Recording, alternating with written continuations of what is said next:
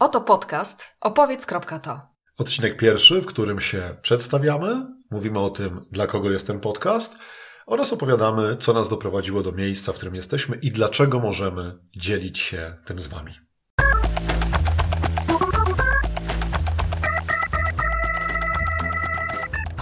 Dzień dobry, witamy Was w pierwszym, debiutanckim, premierowym odcinku podcastu opowiedz.to. Anna Kędzierska. Maciek Cichocki. Opowiedz.to. Ty mnie zaskoczyłaś. No to opowiedz. Opowiedz, dla kogo będzie ten podcast, bo myślę, że to jest najważniejsze. No ktoś, kto, zakładam, zaczyna słuchać, żeby wiedział, czy to aby na pewno dla niego. Czy nie zmarnuje czasu. Tak. Mamy taki pomysł, żeby opowiadać o opowiadaniu wszystkim tym, którzy pracują słowem mówionym, którzy chcą słowem kreować odczucia, motywować do działania, dawać obszar do wyciągania wniosków, do refleksji, którzy mają na swoim koncie ciekawe historie uczące dla innych, którzy chcą się podać za przykład albo antyprzykład. No dobra, czyli to mamy taki obszar zapalania do działania, ale jednocześnie bardzo często te opowieści mogą gasić pożary, bo czasami potrzebujemy opowiedzieć o różnych rzeczach, które na pierwszy rzut oka, ucha wydają się niepopularne, może czasami niemiłe, takie stresujące dla kogoś. I tutaj też przydaje się umiejętność opowiedzenia o rzeczach trudnych, w taki sposób, żeby nie wystraszyć, żeby stonować emocje, zaopiekować się tymi obawami, które się pojawiają. I być może uruchomić u kogoś proces decyzyjny albo wręcz proces zmiany postawy, zmiany nawyku, wyjścia z postawy to nie dla mnie, a dojścia do miejsca, kurczę, może coś w tym jest. I chcemy, żeby te podcasty, kolejne odcinki podcastu trafiały do osób, które chcą opowiadać nie tylko słowem, ale także obrazem, bo pokusimy się o odwołanie do swoich doświadczeń związanych z tworzeniem filmu, prezentacji w wyklętym PowerPoincie, gdzie ten obraz się pojawia, ale także do swoich doświadczeń scenicznych.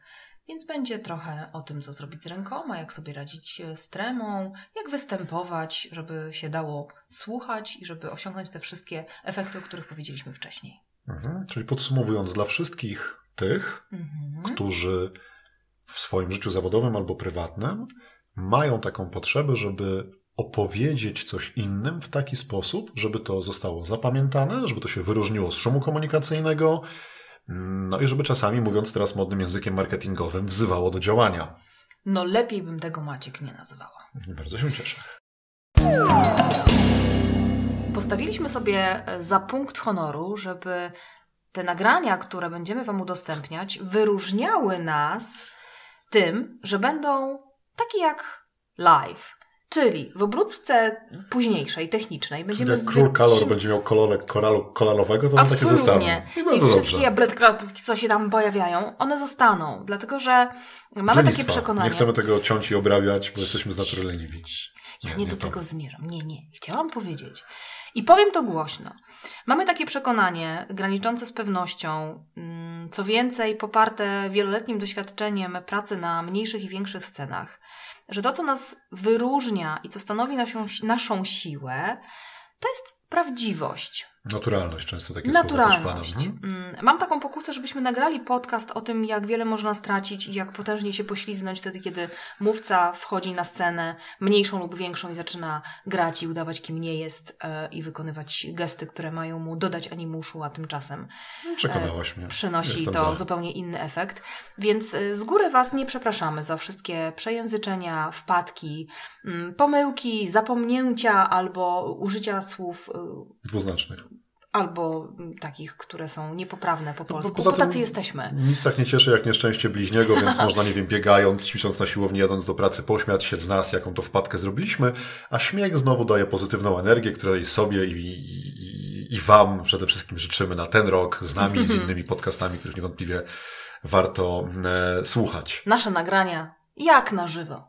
Tak jest. I teraz tytułem kończenia już powoli tego premierowego odcinka myślę, że to jest dobry moment, żebyśmy powiedzieli, co daje nam takie względne poczucie spokoju i bezpieczeństwa wewnętrznego, żeby was do tych dywagacji i opowieściach zaprosić. Mhm, czyli kto dał nam prawo, żeby siadać przed mikrofonem i mówić ludziom, jak warto opowiadać i że coś działa. Mhm. Do czego zmierzasz? Powiedz w paru słowach, co cię doprowadziło do miejsca, w którym jesteś w tej chwili, czym się zajmujesz i co możesz zaoferować? Maciek, to jest oficjalnie mocno, zabrzmiało, nie?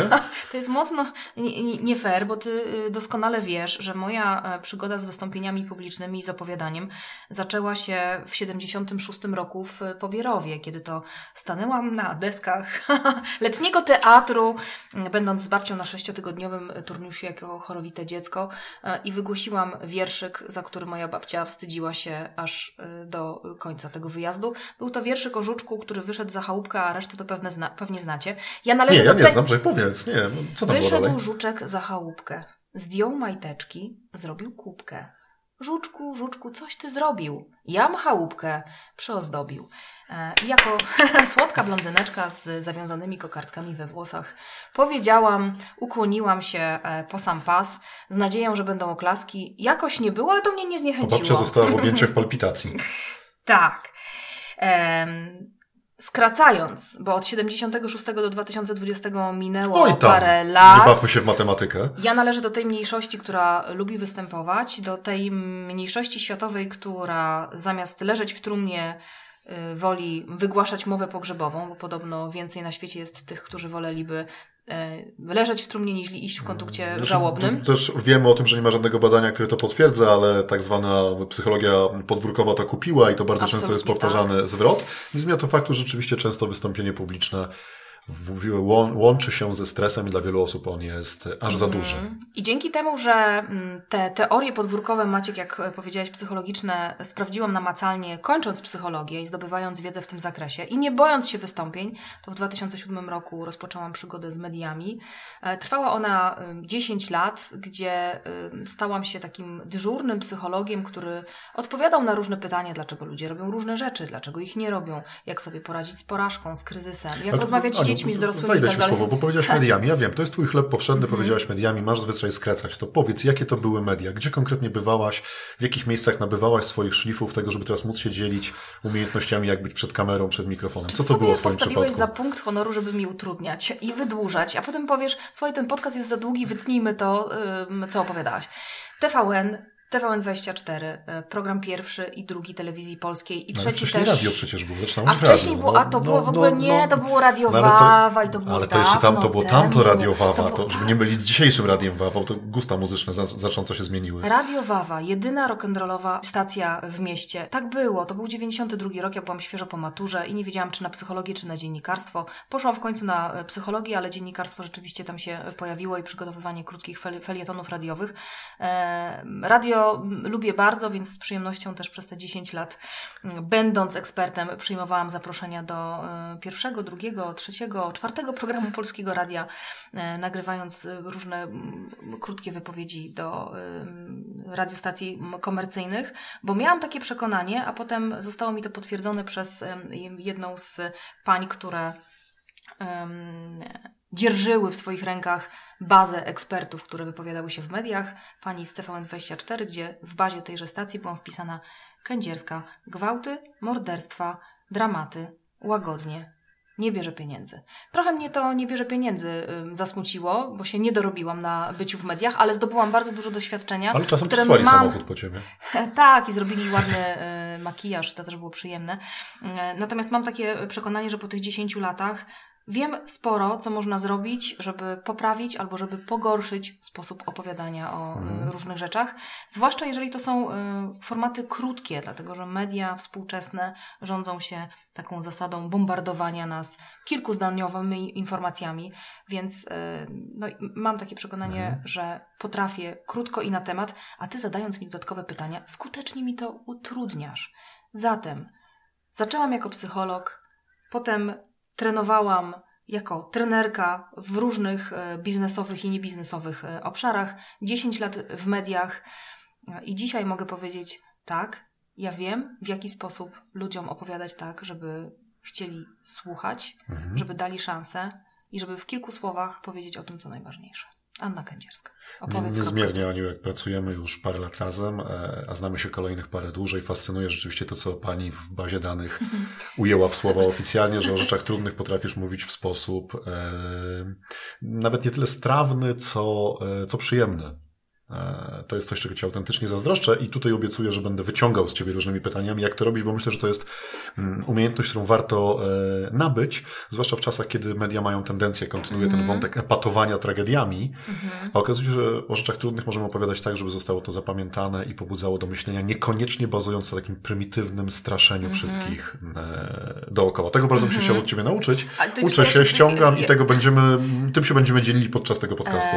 To ja tylko dopowiem, że myślę sobie, że niektóre media mnie przestały zapraszać, bo wtedy, kiedy było o trudnych rzeczach, a ja dążyłam do tego, żeby przestać mówić o tych, po raz kolejny powtarzać, kto kogo zabił, ile krwi się utoczyło, zwłaszcza, że słuchają tego dzieci albo rodziny ofiar, że oni stwierdzili, że ja za mało mięcha w mięsie takiego, krwi, potu i łez. Zostały mi podcasty. To się zostało, bo teraz tylko tofu, bez mięsa, prawda? Tak się wszystko łączy. I podcasty.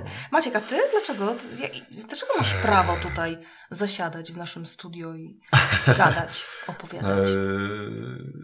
Ja mam taką dużą opowieść. Może, ty ją pewnie znasz, ale poproszę, udaj zainteresowanie, to będzie mi łatwiej. To, co pozwala mi dzielić umiejętnościami opowiadania historii, to jest fakt, że zdałem maturę ustną z języka polskiego. I tu w postprodukcji dodamy takie oklaski. Wow. Ja myślę, że one będą pasowały, bo to było coś, co mnie zaskoczyło w jakiś sposób. Po pierwsze, przygotowywałem się bardzo solennie do tego wydarzenia dzień wcześniej. Wyjąłem wszystkie notatki, zobaczyłem, jaki bezmiar wiedzy należy wchłonąć, żeby móc się zmierzyć z wyzwaniem, które następnego dnia przede mną. Zawsze intuicyjnie byłem miłośnikiem pracy na silnych stronach. Jeszcze wtedy tak to nie nazywałem, nie wiedziałem, że Gallup to zbadał, taka intuicja. No więc stwierdziłem, że podejdę do tego wyzwania też przez pryzmat moich silnych stron, czyli ten dzień przed maturą spędziłem na boisku do koszykówki, gdzie grałem. Odważnie. Tak, nie zmienia to faktu, że ta matura nadejszła. Ja też musiałem na nią nadejść następnego dnia. I to podobnie jak w wierszu. Prosto do nieba czwórkami szli i tak prosto na maturę czwórkami wchodzili. To dla niektórych może być powieść egzotyczna, bo te matury inaczej wtedy wyglądały. A mianowicie wyglądały za naszych czasów. Wyglądały w ten sposób, że się losowało kopertę i z tej koperty wyciągało się kartkę z 3 pytaniami. Następnie należało podejść do stołu przykrytego zielonym suknem, który nazywa się tapetem. I tu taka dygresja i ukłon w stronę profesora Miodka i profesora Bralczyka.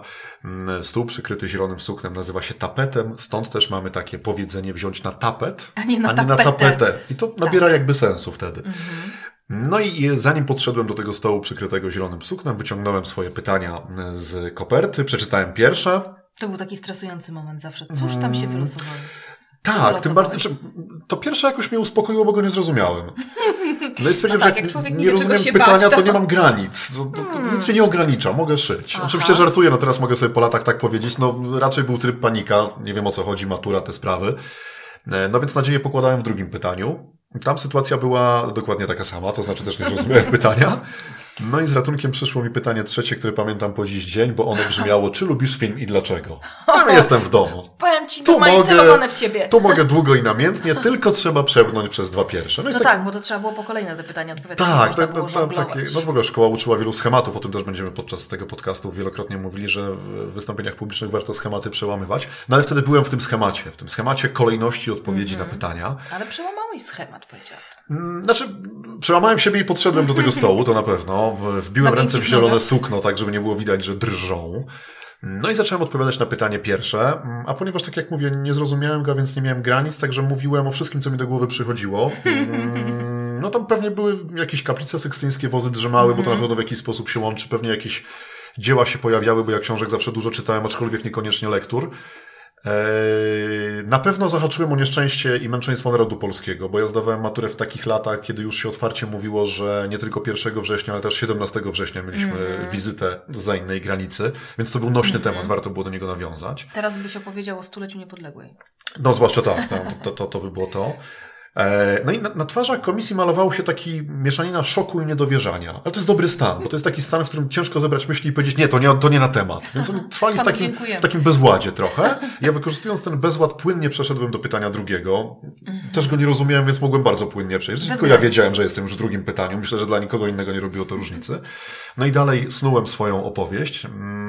I jak miałem takie wrażenie, że ten szok zaczyna ustępować, czyli nie daj Boże ktoś z komisji zabierze głos, no to stwierdziłem, że czas na decydujący atak i powiedziałem, a przechodząc do pytania trzeciego i tu zaskoczył mnie dyrektor, który podniósł rękę, niekoniecznie nieśmiało i powiedział tak, nie, dziękuję, już nie trzeba, 6. I tak zdałem maturę z języka polskiego. I teraz mam potrzebę powiedzieć dwie rzeczy. Zawsze opowiadam tą historię, dlatego że zaraz po niej dopowiadam, że to, co się zmieniło na przestrzeni lat, to to, że w tej chwili bardzo dbamy my razem jako opowiedz.to. Dbam o to, żeby te historie miały mięso, miały merytorykę, miały treść. Tamta nie miała, przynajmniej w przypadku 2 pierwszych pytań. Jednocześnie jestem głęboko przekonany, że umiejętność opowiadania historii jest taką samą kompetencją jak znajomość, nie wiem, baz danych, procesów w organizacji itd.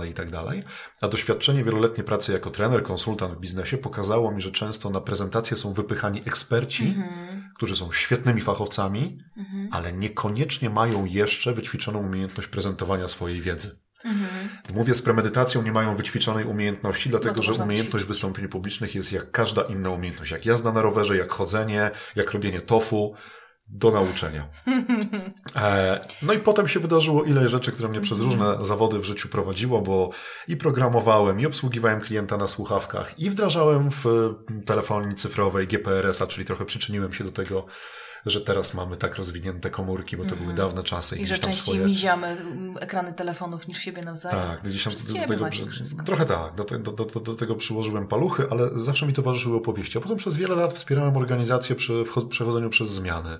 I tam doświadczyłem, że dobra opowieść, dobra historia może mieć naprawdę duży wpływ na ludzi, na słuchaczy w pozytywnym znaczeniu tego słowa. No to są takie rzeczy, które pozwalają mi z może lekko drżącym głosem, bo zawsze jakieś emocje są, a może nie, to już pozostawiam ocenie waszej, drodzy słuchacze, zaprosić was do różnych dywagacji na temat opowieści.